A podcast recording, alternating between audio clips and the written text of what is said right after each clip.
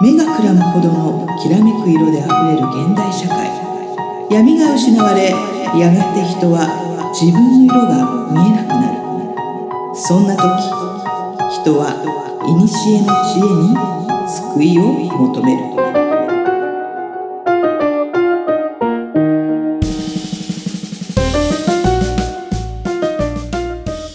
このポッドキャストは2万年生きてる魔女で占い師の真帆さんと自由人で何でも屋の上ちゃんが魔術占いオカルト人生哲学などの話題を中心にゆったり話すポッドキャストです。皆さんこんばんは。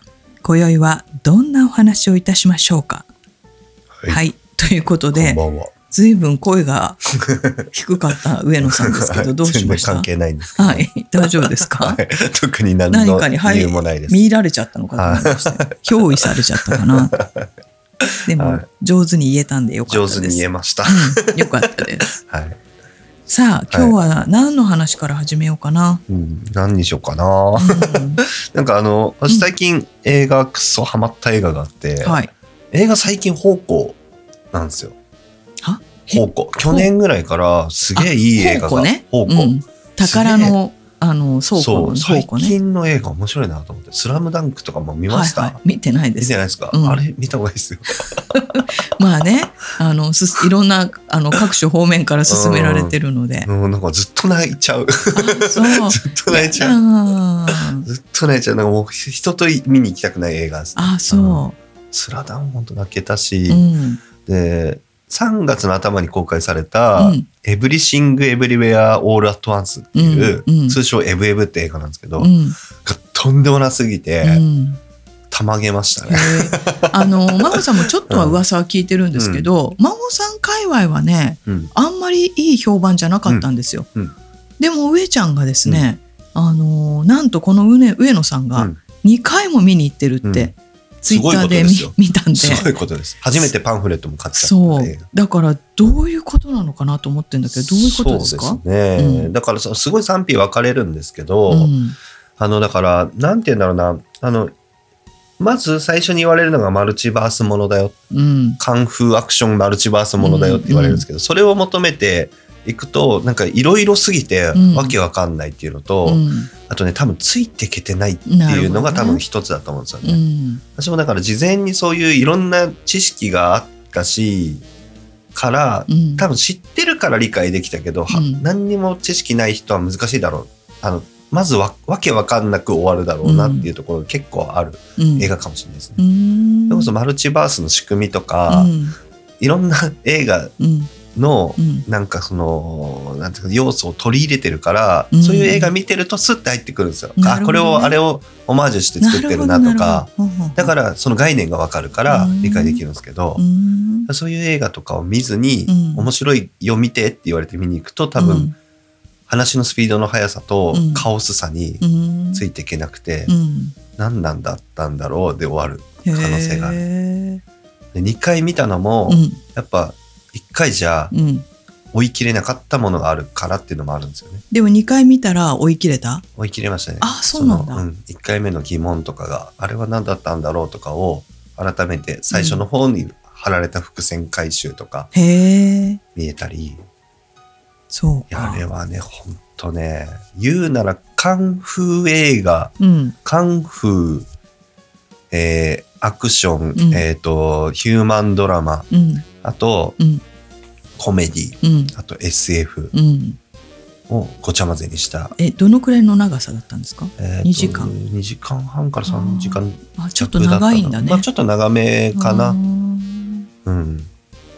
そうですね。そうかそうか長さちょっとわかんないですけど。ううん。ん本当とにかく全部詰まってるなって思いへましたね。えわけわかんなくて泣いちゃうみたいな部分もあったりとか、すごすぎてなんかもう、うわーってなって、わーって収束するとか、すげえってめちゃめちゃ笑えるし、泣き笑いしてる人結構いて。う、ん。結構人も埋まってました？埋まってましたね。ああやっぱりうねん。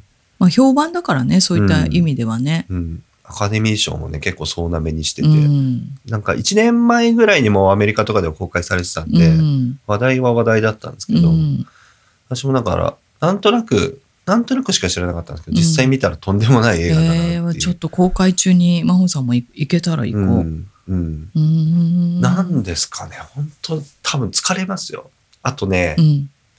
よく表現されるのが、クレヨンしんちゃんのはい。映画版って見たことあります？ありますよ。大人帝国と大か。人帝国。あれのオマージュがあったりとか全体的な構成がちょっと似てるんですよ。クレヨンしんちゃん的な。うん、あの、はちゃめちゃなんだけど、うんうんちょっとファンタジーがあって、でも、家族もので泣けるっていう要素は全部クレヨンしんちゃんの映画版と一緒で、へえ。クレヨンしんちゃんの映画を実写化してさらにもっとスピード感速くしたみたいな。感じかもしれないい。えー、ちょっとじゃあそういう視点で見に行うんこうんうん。う。ほーあんまりなんか事前情報入れずに見てほしい感はありますけどね。うんうんうんどういう人が合うかっていうと、人生に絶望してる人とかが結構希望を見出すうん、ま映画あかもしれない。。ねあうんなんか人生面白くないなってーいうのが、うんいわゆるうんナロー系うんとかあるじゃないですか。うんうん。あの、異世界転生ものみたな。はいいはいはいはい。ああいうのとかで、今流行ってるのって、こう、ちょっと、現代、うんなんかちょっと、うんちょっと生まれ変わりたいな、みたいな欲望があるみたいな。でも、自分でもいいんだよ、みたいな、うんうんそういう部分とかがあるんで、ぜひちょっと見てほしいなと思うんですけど。いやでもさなんか、あのー商業的にうん。一般ピープルにうん。受けがいいかどうかって大きいじゃん。うん。それだけの規模。特に映画なんかも、あの、うん世界だからさ、やっうん。ぱりそういうのって何か法則があるのかしらね。ああ、えっとね、それは俺正直面白いか面白くないか別だと思ってて、なるほどね。例えば、うん、鬼滅の刃うんの映画版めちゃめちゃ流行ったじゃないですか。うんうんうちの親父とかも見に行ってたんですけど、お父さん流行ってやるねる。から。うん。流行ってるかうらんすごいんだと思って見に行ったけど、あれ実はうん。テレビ版アニメの続きじゃないですか。はい。見ました？見てない。見てないかよ映画だけのストーリーじゃないから、うん事前にアニメ見てないと面白くないはずなんだけど、うんあんだけもてはされてるからみんな見に行っちゃったんですよ。うんで、わかんなくて。わかんなくて、あれってなってる人はめちゃくちゃいました。なるほどね。そうなの。鬼滅もね、あの、見ろ見ろって言われてるんだけど、あの、ほら、テレビシリーズから見ないとダメだって今もね、うんうんあの、上ちゃんが言ったから、うん途中で、途中で、ちょっと止まっちゃったうな、ん。あれ続きなんでね。ねえ、そうなのよ。でも、鬼滅って言えば、この間ですね、ついに、えー、サトシとピカチュウの旅がですね、ポケモンのね。ついにポケモンのね、は25年もずっと旅をしていたあ、うん。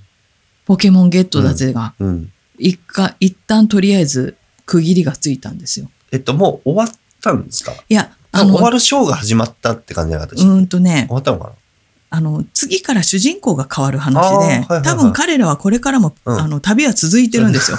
続いてるっていう終わり方ななんで。うんうんうん。ただし、あの、キャメラが変わるみたいなね。はいはいはいそはうで、その彼らがうん二人でまた旅をするっていうシーンで終わるから、い。うん。旅は続いてるんだけども、うんポケットモンスターとしてのアニメとしての主人公が変わる感じ。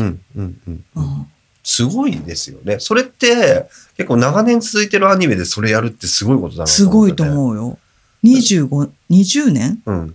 て言ってたわ。25年か。25年ですねうん。俺、小学生、あ小学生じゃ中学ぐらいかな。うんいや、そうだと思う。う。うん。いや、だ、だからもう次はコナンだねって思ってさ。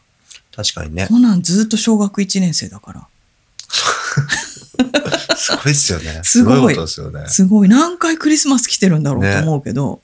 なんか、その、ドラえもんとか、ちびまる子ちゃんとか、サザエさんみたいに日常を切り取るやつだったら多分ずっと、そういうことできるんだけどそコナンってう。、そう。ちゃんとストーリーはあるわけじゃないですか。一応ストーリーはあうんって、一応季節があって、大ボスみたいなのもいるのに、そうそう。年に一回すごいことが起こる。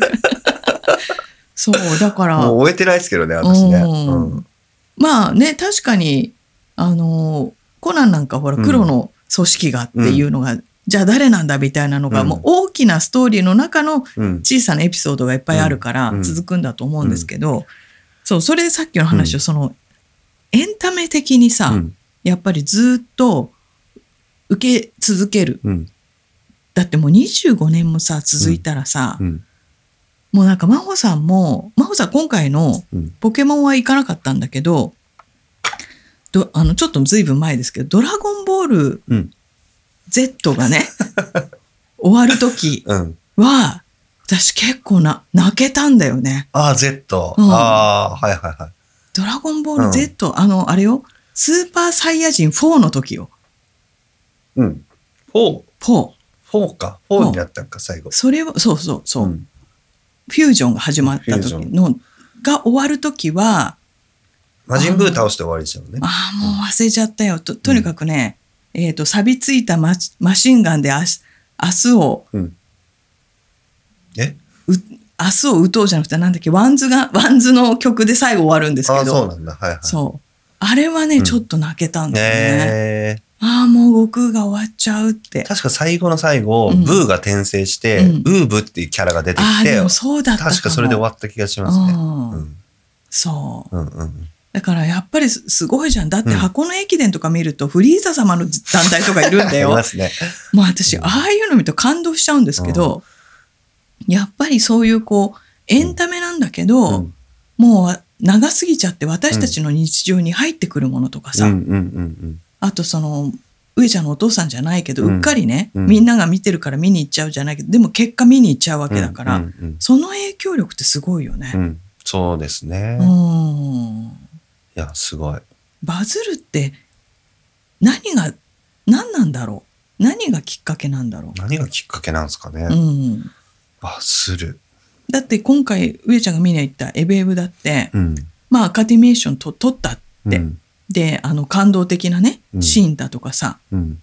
いっぱい見るとあじゃあ見に行こうかなって思うじゃないですか。まあそういう作戦ってあると思うけども、うん。でもそそういうこうのじゃなくても地味にこうなんていうかな。あのじわじわっと売り上げが上がっていくのもあったりするから、作られたバズるもあるうし、ん。なんかその自然となんかバズっちゃったみたいなのはあると思うんですけど、うん。やっぱ今そのテレビとか映画うんとかで長くついてるのはやっぱ仕掛けられてると思うんですよね。その中でうん。数ある仕掛けられたやつの一つが残ってるが多分正解だと思うんですよ、多う分。結果的にバズって見えてるっていうだけで、その仕掛けるためにバズったものと、うん。あの、気づいたらバズっちゃってたらちょっと分けるべきだなと思って、うんそうなんだよね。そうなん私なんか、うん。なんかさこの間あのえっ、と朗読劇っていうのにうん。初めて行ったんですよ。うん。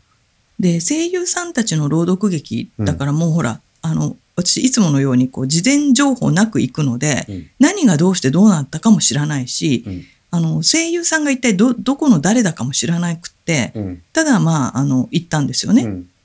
そしたらすごく思いのほか良かったんですよ。うん。で結局声優って言っても声をこう声で演技するから、うん。声で演技するって結局表情とか、うん。身振り手振りがある程度出ちゃうわけ、うん。でも実際朗読劇だから台本片手うにん。喋ってて、うん。で一応、うん、と朗読劇っていうよりも朗読舞台みたいな感じで、うん。舞台セットは変わらないんだけどできてるわけ、うん。どっかのその洋館の中みたいな。で場面として赤いライト入れたりとか、うん。音入れたりとか、あのーなんか曲流したりとかっていうので、えっ、と舞台セットはドリフみたいに変わらないんだけど、うん。内容変わっても違和感がなかったのね。うん。でその時にそれなりにその声優さんたちが表現してくれるからものすごく良かったんですよ。うんうんでああ面白かったなって。あのーそんなに期待しなかった割には良かったなって思ったのと、うん。うん。その1週間か2週間後ぐらいにうん。今度その都都都内の有名な劇場でねうん。あの大きなその要はショーショーというのかな商業的な舞台を見に行ったわけ、うん。なぜならば真帆さんでさえ聞いたら知ってるような人たちが何人も出ている、うん。あの劇だったんだけどうも、ん。なんか劇の内容がいまいち取れなかったわけよ。うん。で脚本家の人は一体何を言いたかったのかなとかさ、思ったのとでもパッと後ろ向くともう満員御礼なの、うん平日の昼間なのに。でそれって結局その有名どころの人のファンなんですよ。うんでそうするとさこれだけ都心の大きな劇場を埋め尽くられるうんっていう、まあ、力があるわけなんじゃない。でも内容は真帆さんの好みではなかったわけ。うんうんでここにあってすっごいうんギャップとうん理不尽さとうん。文化の不安定さとうん。不明瞭さっていうのを感じてちょっともやったんだよね。うん。だどんなによくってもあのやっぱり宣伝が足りないと広がらないし、うん。どんなにあれって思ってもその出演者によって埋まったりもするし、うん。難しいなと思って。難しいですね。いろんな要素ありますね。いろんな要素がありすぎて。絡み合ってますよね。うん。うん。だから、だからその中で残っていくものってやっぱりすごいのかなと思うんだよね。すごいですよねうん。結果論じゃないけどやっぱそのさっき言ってたアニメとか長寿アニメってなんかすごいなんか独特な声優さんとかこの人じゃないとダメだよねっていうのがすごいあるじゃないですか。うん。結果的にサザエさんとか声優変わったり、あとちびまる子ちゃんとかね、クレヨンしんちゃんも変わりましたし、ドラえもんも変わってるし、引き継いでやっていくんですけど、うん。結構その問題って多分すごい頭悩ませてるはずで、うんそれこそそのポケモンなんでキャラ変わんのかなって考えた時に声優さんじゃないかなってちょっと思ってたんですよね。まあまあまあ私は。そうだと思うよ。ん。あの年齢的な部分もあるしピカチュウってあの声じゃないと多分ダメだと思うんですよ。そう。でしょでピカチュウ変えるのは多分ダメだろうってなって、うん。じゃあもう主人公変えようみたいな議論が絶対なされたとか、うん。そういうのはあるんじゃないかなとかね。うんやっぱそういうのあるけど、まあそ、それ考えると、野沢雅子化け物だな説もあるじゃないですか。ですよもう毎回、前も言いましたけど、まあねもう神なんですよ、彼女は。あの人だって、俺の小学生の時から悟空やってるじゃないですか。そうでまだやってるんですよ。88ぐらいじゃないですか。うん。いや、もうね、もう私の世代だったらわかりますよ。ドロロンエンマくんからやってますからね。そうですよね。で悟空がうん声優変わったらさすがにちょっと見ないなと思うんですよ。いや、だって悟空とご飯とうん。5点、5点。あの、3人で会話してますからね。どうやって？んのって思いますよ。そう。うん。もうだからあの、うんブルーベリーの、うんあの、なんかあの、サプリの CM で出てた時も。ブルーベリーアイ、あれ悟空でしかないですか悟空でしかないですからね。あれもちょっととは思うけどね。うん。確かにね。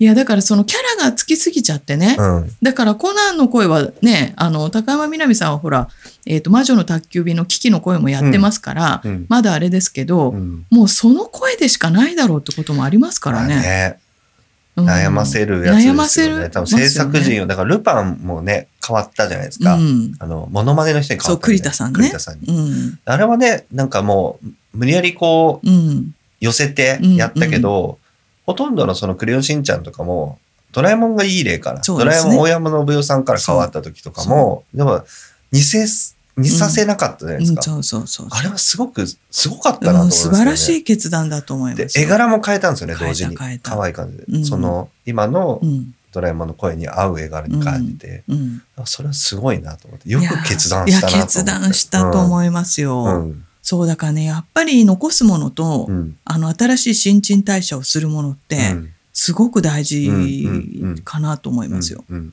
うんうん。だからタロットなんかも、うん。基本的なこうカードの絵柄っていうのがあるんですけど、うん。あの、真帆さんも自分でね、あの、魔法帳、初めてのタロット占いって本出してるんで、うん。ライダー版っていうタロットをオマージュして作ってるんですけど、うんあの、全部が全部、あの、真似てないので、少しオリジナリティを入れていくと、うん。やっぱり意味の取り方が変わってっちゃったりするんですよね。うんうんうん、だから、まあこれが時代とも取るし、うん。まあでもこ古典的なものも残っていくしっていうのの象徴なんだなと思いますけどね。うん。だってもうタロットだけどなんかこう、あの、私好きなんですけど、うん。あの、例えば小鳥タロットとかさ、うん。あの、北斎タロットとかさ、うん。あの、いろんなタロットがあるけど、もうどう見ても基本の意味から外れるだろう、これってうん。いうタロットも残ってきますからうんね。やっぱり、うん、残るものと伝統的なものとその時のカルチャーうん。に合うものっていうのはちょっと違うのかなってうん。思いますよね。うんうん。いやー、あとなんかバズることによる弊害もあるなと思ってて。すごくいいコンテンツなのに、うん一時的に流行っちゃったことによって、うんなんか古いコンテンツとして見られるとかもあるし、うん、あとなんか、私すごい思うのが、若い時に成功しちゃった人ってすげえ苦労してるイメージがあって、うんうん20代前半とかでうん世界中で広まっちゃった人って後で大体落ちるじゃないですか。まあね、まあね子役とかね。そうそうそう。んで、そ、そこでいい例として、うんそのエブエブがまた出てくるんですはい、けど、どうぞ。エブエブに出てくうるん。旦那さん役が、うん。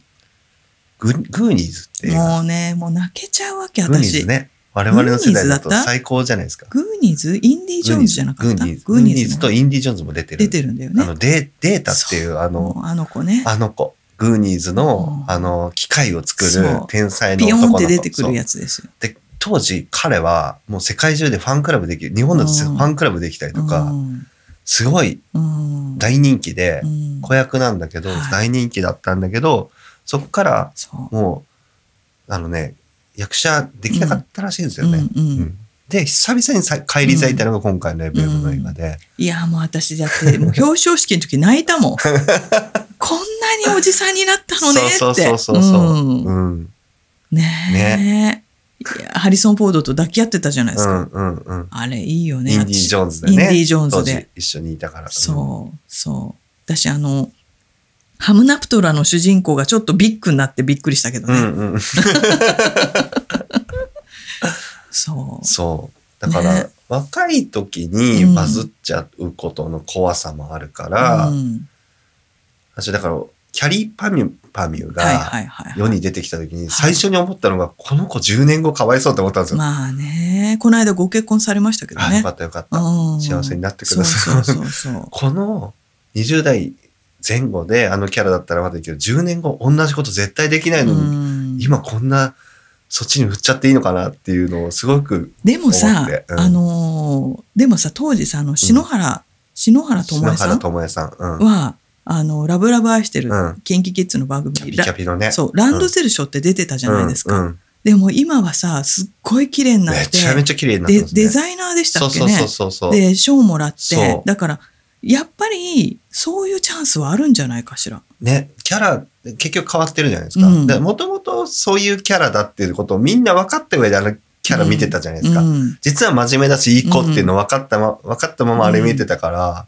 すごくなんかね、うん戻ってきた感ありますよね。そう。だから、まあ若いうちの成功は怖いけど、うん結局はその後の過ごし方だと思う。そうですね。そう、うんそれ。それだ。と思うよ。んだから、天狗になっちゃいけない。いやいやいやっていう、そう。うんだから結局、うんと、芦田愛菜ちゃんにしても、えっ、と、エマ・ワトソンにしても、あれだけ子役でうんヒットしても、まあもちろんいろんなね、状況を加味しても、それなりにちゃんと大学でうん。勉強して、うんまあそれなりの点数を取って、うん。えーで、っていうのができる人って、今増えてるじゃないですか。ちゃんと実は慶応さ、ねね卒業したとかって言ってるアイドルもいるじゃないですか。あれもそうですよ。あの、レオンの女の子、うん。名前なんでしたっけ？わからない。あの、あのスター・ウォーズにも出てる、うん。名前忘れちゃった 名前忘れちゃったっす。もうそれはもう上ちゃんに任せる。レオンのあの女の子は、うん。今でも大スターとしてやってるのはすごい、もう大学とかもやっぱ出てるし、うん。ちゃんと生活頑張ってうん。やってるんいや本当だからそれなんだよね。だからやっぱりこう、ちやほやしちゃい、いちやほやっていうか、努力したことに関する、うんえっ、と、評価だったり、うんねぐ、ねぎらいはし、ね、子供だろうが大人だろうが、うんしていいと思うけど、あの、過保護にしすぎなければね、うんいいかなと思いますよ。うんうん。やっぱり、あの、上下関係って言うとあれですけど、言葉遣いだったりとか、態度だったりとかね、うんあの、そこはけ、あの、どんな人に対しても敬意を持ってっていうのを、まあ、身内だったり、まあ、事務所の人だったりが教えてあげられるといいのかなというふうに思いますよ。うんうん。そうですね。でも今さ、なんかこう、この時代になって、うんそれができない人はやっぱ消えてってるかな。そうですね、うん。ちゃんとみんな見てますよね、うん。そこら辺。あの、うん。そこがな、大きな目で見ると、うん。時代が追いついてきたのかなと思うんだけど、うん。あのーカリスマ性だけで、うん。こう、カリスマ性ってすごい大事な魅力だと思うけども、あの、ど、えっ、と、なんていうのかな、うんと、地道なことをちゃんとやってる人を、うん。要は部部下というか後輩の人もよく見てるので、うんやっぱりそこに伴ってない人が残れない時代になってきてるかなってそうですね。うん、すごく思うのはね、なんか、あいい時代になってくるかもって思いますよ。うん。うん、だって顕著に、あの、なんていうかな、距離を取ったりとか、うんできる時代になってきてるからね。まだ都心部は。うん。うん。なんか、なるほどなと思いますよ。うん。そう。うん。何の話だ？バズる話からこん、なんかこんなになっちゃった。バズりたいと思います？ああ、思わない。うん。うん。バズると、えっ、と、動きにくくなると思う。うんなんでニヤニヤするの？いや、俺もそうだな。うん。うんえっ、とね、なんかね、この間、うん私、その、よく言う、えっ、と、ワンズウィッカっていうところでタロットを教えてるんですけども、うんその主催のノエさんっていう方がいて、えっ、と、ノエさんとよくこう、お話をするんですが、お金がなくなったらどうしようん。う。うん。っていう言葉をやっぱり私も含めてね、うん。あの、思いがちと。うんうん。だから、これは、お金がなくなったらどうしようって、で、だってお金がなくなるまで動かないわけがないわけですよ。うん。私たちなんかは。絶対動いてるから、うん止まることはないんだけど、止まってないのにお金がなくなったらどうしようっていう恐怖感がまずこうおかしいと。ストーリーとして。じゃなくて、正確にはうん。稼げなくなったら困る。うん。稼ぐことはできる。うん稼ぐために何をするかもできる。だから、稼げなくなったら困るっていう言葉が、お金がなくなったら困るっていう言葉になっちゃうから、うん。だったらおお金持ちになるじゃなくて、うんこう稼ごうって、うん稼げるようになろうっていう言葉に変えればいいんだっていうところに気づいたんですよ。なんかすごくない？いいですね。うんうん。あの、稼げなくなるんじゃないかと思うのが怖いんだから、うん。稼げるようになろうと思えばいいんだと。うん。じゃあ稼ぐためにはどうしたらいいのかっていうふうに考えた方が、うん。あの、お金がなくなるっていうともう、その、ただでさえ今別に手持ちがあるわけじゃないくせに、うん。お金がないなくな、お金がないって言って動けなくなるから、稼ぐためにはどうしたら方がいい、どうしたらいいかなと思ったら、一歩踏み出すしかないし、うん多分この言葉って一歩出るんですよ。うん。稼げな、稼げるためにはどうしたらいい？一歩出るよね。うん。稼げなくなったらどうしようだ？これでも一歩出ると思うんですよ。うん。稼げなくなる前に動こうってことだから。うん。だから、あ、こすごいな言霊と思って。なんかこういうところで、やっぱりちょいちょいトラップがやってくるねって言って。うん。稼げたらこんな心配はないんだね、なんつってさ。そうなんですよねう。ん。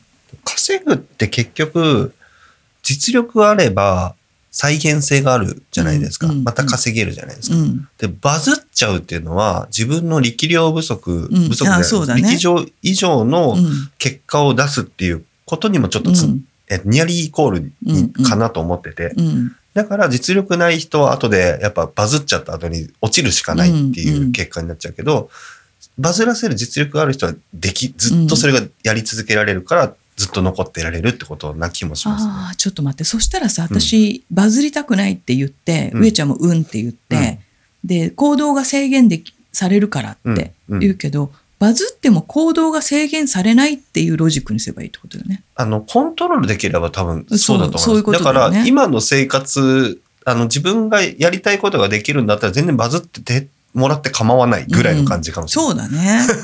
そういやいや、だから、いやいや、でもさ、そういや、聞いてる皆さんもそうだと思うけど、うんこうやって私たちでさえ言葉の中に、うん自分で自分のブレーキを踏んでるわけあ、ですよ確かに確かに、確かにね。バズったっていい踏んでましたねそう。バズりたくないって言っちゃってまそうしたもんね。言っちゃってます。バズりたくないよねって言って、ううんうんなんて二人で確かに言っちゃ確かに。って。確かに。うん。違うよ。3分前の自分たちそう否定しますけど。そううんよ。確かにね。だバズ、バズることが別に悪いことじゃないのにそう。なんか怖さを持って言っちゃってたのバズることイコール怖いとか、うんバズること、じゃあさっきの真帆さんのことうんイコールうん制限がかかるって、うん。誰がその制限をかけてんの？自分でしょって話よね。確かに。気づきがありましたね。いや、気づきがあるな。うんだったら制限がかかんないんだったらバズった方がいいよね。確かに。うんうんで、じゃあ困るっつったら例えば上辺でね、うん。その、うんと、後でこの間真帆さんこういうふうに言ってたけど実際はこうだったとかさ、うんやっぱちょっとそういうの、そういうのあるじゃない、うんそれが明るみに出たら嫌だとかさ、うん多分そういうことだから、でもそれって、そこまで飾らなければ、ある程度は許容範囲かなとは思うけどね。うん。う。うんん。あの、どんなことを書いても、私もよくこれブログで書いてるんですけど、どんなことをブログで書いても、あの、読む人の精神状態があの、不安定だと、うんもう、真帆さんがコントロールできないんですよ。うん。あの、読んでる人のご機嫌で読まれちゃうから。うんで、それに対して何かこう、行動されたりしても、うん。あの、もう、ごめん、だからってなっちゃうんですよね。うんだからそうだね。その、うん、あの、他人の人様の心とか行動はコントロールもちろんできないからこそ、そこはちょっとノイズとして置いといて、うん。えっ、と、自分中心に考えたときに、まあ自分が動き、かうんと動きやすい状況を維持できるバズるを考えればいいんだね。大事だね、それはね。ね、バズる、バズ、バズらせに行くことが正解なのかな？どうなバズるじゃないな。うん。だから、なんだろう。バズるっていうか、うん盛り上がりはしたいじゃないですか。ん？盛り上がりはしたくないですか。もちろんもちろんもちろん。盛り上がりは欲しいですもんね。そう。バズるって言葉になるとイメージ変わるのなんでだ？うん、やっぱりそれは、うん。えっ、と、定義としてうん、ふわっとしたニュアンスで、うん。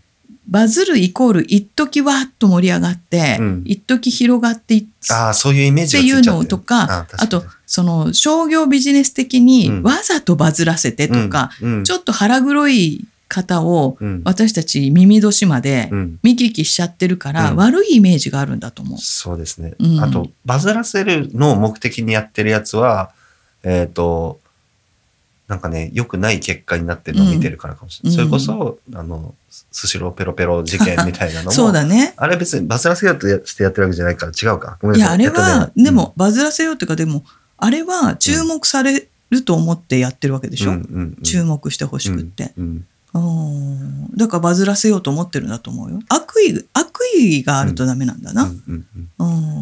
最近バズったやつで、はいなんか定期的に私見ちゃうやつがあって、はい面白くて、うん。あのね、去年 M1 優勝したウエストランドはい。の井口っうん。て人がいるんですけど、うんその顔にそっくりのアイドルがい。るんですけど、はい。超面白くて。はい、そう。思い出して笑ってますよ。はい。なんかアイドルなのに顔がっていう。歌で、ウエストランド井口っていう歌なんですけど、超面白くて面白。ぜひ見てほしいんですけど、本当にそっくりで、かわいそうなぐらい似てて。自分の自撮りのあの投稿はうん。なんか16いいねぐらいしか来ないけど、うん。そのあ、そ 顔のメイクしてねウエストランド井口の真似したやつは6900いいねっていう歌なんですけあどそ 超面白くてう。すごいでね。その子のちょっとディグってみたら、うん過去の投稿を見るとやっぱ同じような投稿いっぱいしてるんですよ実は。うんうんすごいなんかそのアイドルうん。なんだけどちょっとちょっとなんかなんかうん。可愛くないみたいなのを売りにしててすごいやって数年やっててそれを、うんうんでやっとバズったんですよそれで多分、うんうんうんいや頑張ったねと思って。本当だね。本当だね。バズるためにいろんな自分を捨ててやってきたんだね。偉いと思って。で過去のやつはろ100再生とかしか言ってないんですよやっぱり。ああ、そう。よく頑張ったねと思って。よかったねって。でも多分それお金になってないんですよ。そうでしょうね。テレビにも出ててそれで。いやすごいな。頑張った。ってすごいね。それはね多分実力だと思うんですよね逆に。そこまでやったの、うん。うん。でも彼女は多分うんもうあんま出てこないだろうなと思ってるんですけど、まあね。でもでも目的は果たしたと思います。そうそうそう。でもそれまでの経験とかうん感じ方は、この間の話じゃないけど、次に活かせられると思うよ。うんうん。確かにね。うん。うん。そうなんだようん。ね。うんうん。いや、だからその、うん、承認欲求っていうか、まあ、みんなに見てもらうっていうのも一つの成果だし、うん。えっ、と、金額でいくのも一つの成果だし、うん。満足度、自分のね、うん満足度も一つの成果だし、うん。まあ、どこにフォーカスをするかを意識するといいかもね。うん。うん、うん。まんべんなくは、もしかしたら、奇跡的に合うこともあるかもしれないけど、あの、どっかにフォーカスした方が上がりやすいかもね。うんうんうんうん。そう、あとね、上ちゃんなんか見てて思うのは、うん。その仕事してて、うん。満足感とかさ、やりがいに求めすぎてお金になってないってことが、ほら、うん。あなた多いじゃない。そこら辺はこう、ちょっと見てると大丈夫？って心配だけどね。うんそこに関しては私結構もう明確うにん。最終的にお金になることしかやってないですよ実は。あーじゃあ、まあいいね。最終的にお金になってさらに楽しいことしかやってないのはうんあるかもしれないですね。うん。うん。なんかやっぱその中でただ労力だけを使わされるやつは、ちょっとやっぱ離れますね。うん、そうだね。うんあの、やっぱりこう、真帆さんのうん。あの相談とかも、うん。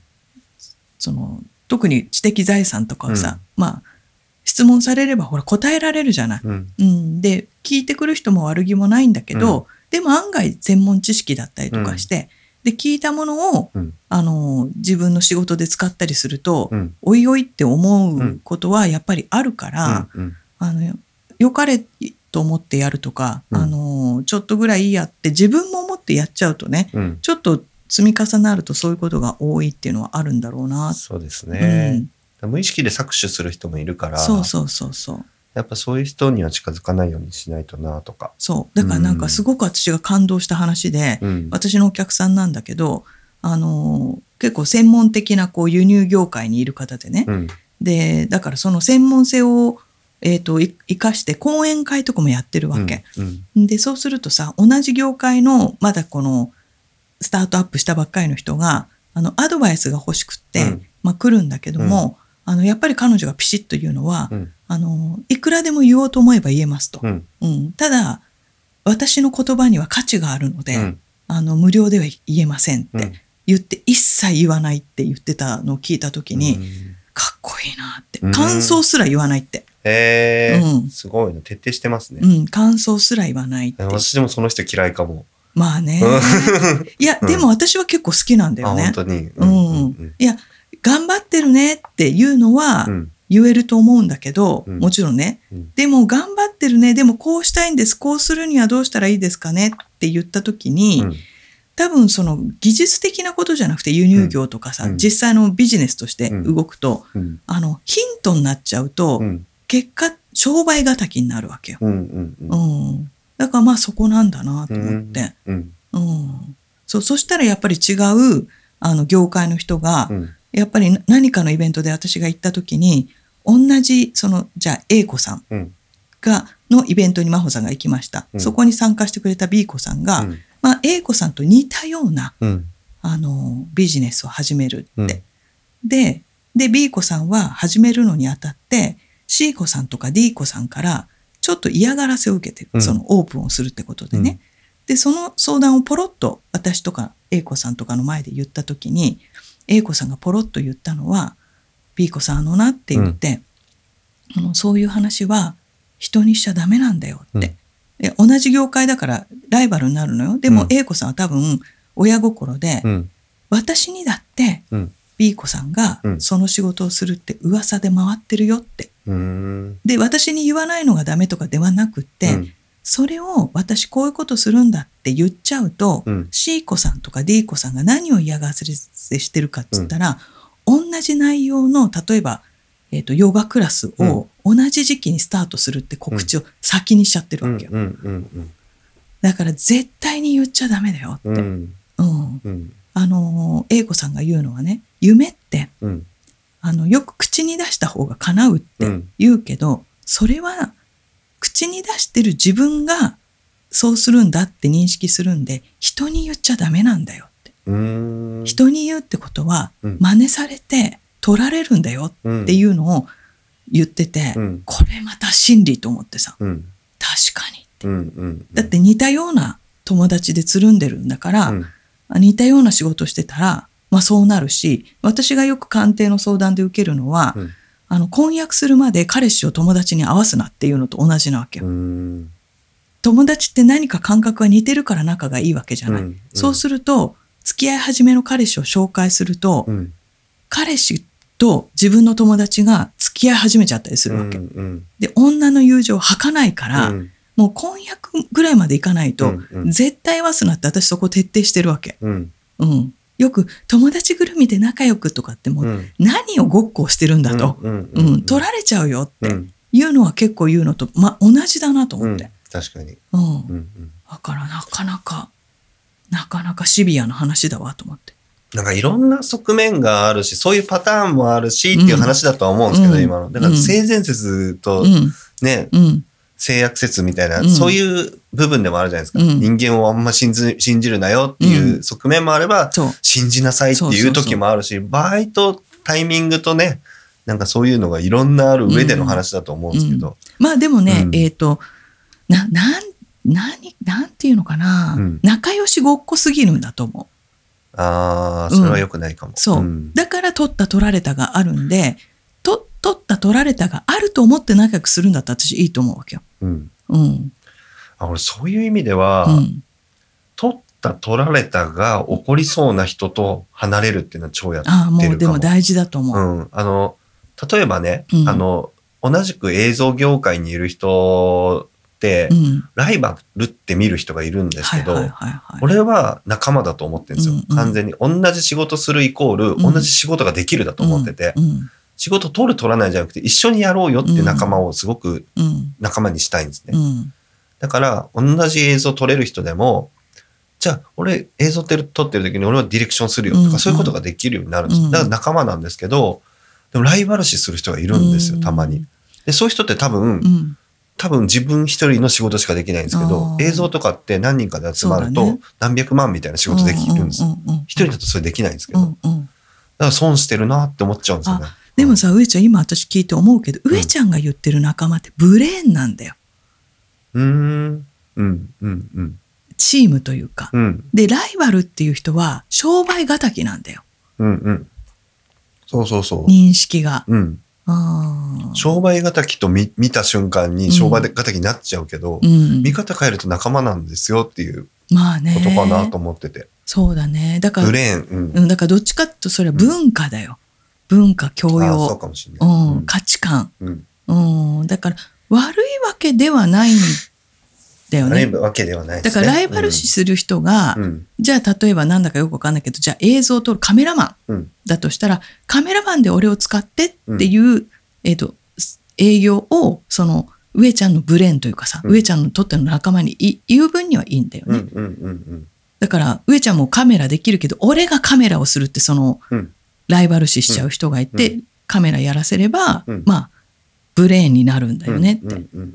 でも上ちゃんがカメラやるから君ディレクションしてって言ったら俺カメラやりたいのに俺はカメラなのに上ちゃんにカメラを撮られたっうんてライバルになるってことだよね。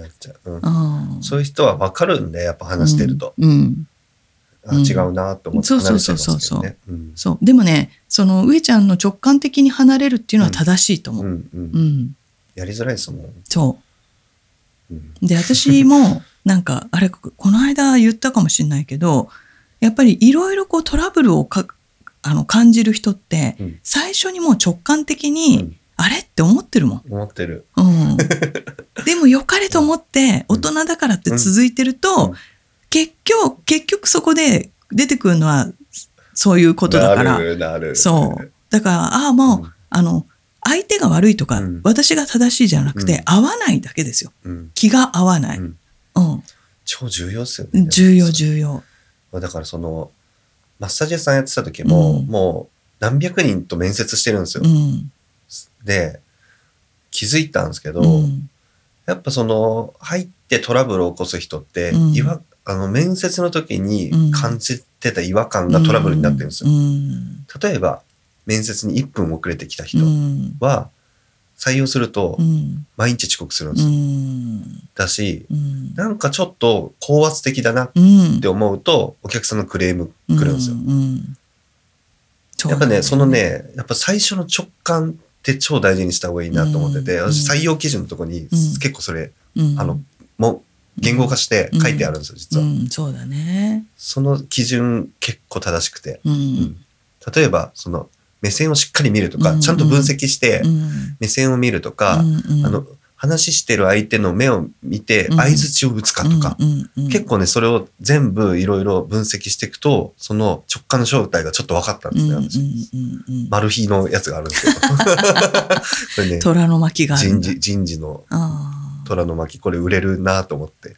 いや、まあ、うんまあ、上ちゃんの虎の巻を売れるにしても、でもみんなもね、聞いてくださってる皆さんも自分なりの虎の巻作れるはずだよ。それ、あの、あると思います。そう。で、ん意識的に一回作るといいよね。うんうんううん。ん。こう感じたらこうとかさ。うんうん。うんいや、まあそうだね。だから真帆さんが相談者に、うん結婚相手で、その、もう好きな人がいる、出てくる前に書いとけと。うん。身長170センチ以上とかさ、うん年収450万以上、500万以上、800万以上ってう。んで、親と同居しないとかさ、うん。いうのを決めて、うん。で、ここは譲れるとかさ、うんうん。ここは譲れないとかってしとかないと、うん。感情で言っちゃうともう、年収、今はうん。300万だけど、いずれ1000万になるって言ってるからとかってさ、うん。ならないっちゅうねんっていう。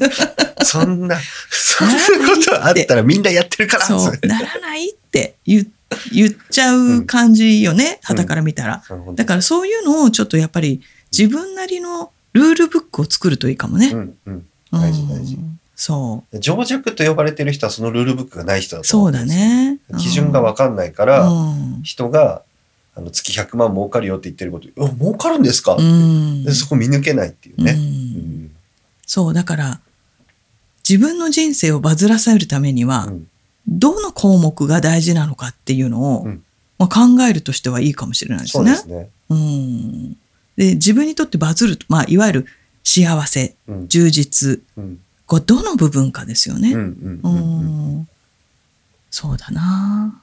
まあ、上野さんはひき肉というテーマだということが前回分かったのでね。そうですね。ひき肉が俺の中での幸せだって分かったんで、そう。ひき肉をよそいに行きます。そう。ね。なので、うんどうぞね、あの、聞いてくださってる方も、その、エンタメってエンターテインメントなんですけども、うん。あの、自分の人生をエンタメ、エンタメ化するというかね、楽しく、うん。うん、あの、自分の人生を歩むためには、うん。どう自分をバズらせるか、もしくは充実させるかっていうのを、ちょっとこう、ルールブックを作るといいかなっていう感じで、まとまりましたでしょうか？そうですね。全然最初の話とかありましたけど、なんとか今あの、でもすごく、あの、人生にとって大事なことが見つかったかなと思うんですけこど。とだと思うので、はいあの、ありとあらゆる人生を見たい方は、うん映画、エブエブを見ながらね、はい。バズらせていただいて、はい。あのーちょっと自分の人生垣間見ていただければいいかなと思います。はい。はい。何かね、あの、自分の人生でこんなでしたっていうのがあったら、ぜひ、魔女亀のメールにはい。送っていただければと思います。真帆さんもぜひちょっとエブエブ見ていただいて、そうですね感想を言い合う会マジやりたいです。そうですね。うんそれでですね、上野さんね、はい。あすっかり忘れてた。そうよよく覚え出したね。忘れてた？はい、お願いします。はいお知らせがあります。はい。えっとですね、これ前回言うべきだったな。そう、前回言ってないから、もう間に、あまり間に合わないかもしれないけど、今回も一応言ってください。そうですね。えっとですね、はい。えっとですね、来たる来たる。4月、はい。えっと、14日、はい。今日はですね、一応4月9日の予定ですね。9日配信の予定ですが。うん。そうですね。うん。えっとね、えっと、4月14日の21時半から、はい。ズームを開きます。はい。えっと、何かというと、魔女カメで、えっと、怖い話のヒアリング会をしたいなと。うんで、えっと、皆さんが持ってる怖い話などあれば、気楽にズームでお話ししに来てくださいという会。で、えっと、聞きたいだけの人も参加 OK です。はい。ぜひ、えっと、来てほしいんですけど、どうやって応募するかというと、魔女カメのメールアドレスもしくは、えっ、と、ツイッターの DM の方に、えっ、と、4月14日の怖い話会参加希望ですとご連絡いただければ、私から、いあの、ズームの URL うん。お送りするので、うん。それで参加いただければと思います。はいで、えっ、と、夏に、魔女カメの怖い話紹介会とか、うんなんかちょっとイベントをやるかもしれないんで、その時にちょっと発表させていただければと思うので、よかったらぜひご参加いただけると嬉しいなと思います。そして前回の回で言い忘れたので、今取り直して前回の回に差し込むので、これすごくあの時間のパラドックスがいろいろ起こるんですけど、そうですね。そうですね。はいインターステラー的になりますが。はい、あのーか先週配信された回で今撮ったのが差し込まれるという現象を体感いただければと思います。そうですね。はい。ぜひよろしくお願いします。はい大丈夫ですか？はいはいでははい皆さんね、ぜひ4月14日、はいえー金曜日のはい21時30分、9時夜の9時30分に、はいぜひズーム上ではいお会いしましょう。はい。それでは今夜はこの辺でおやすみなさい。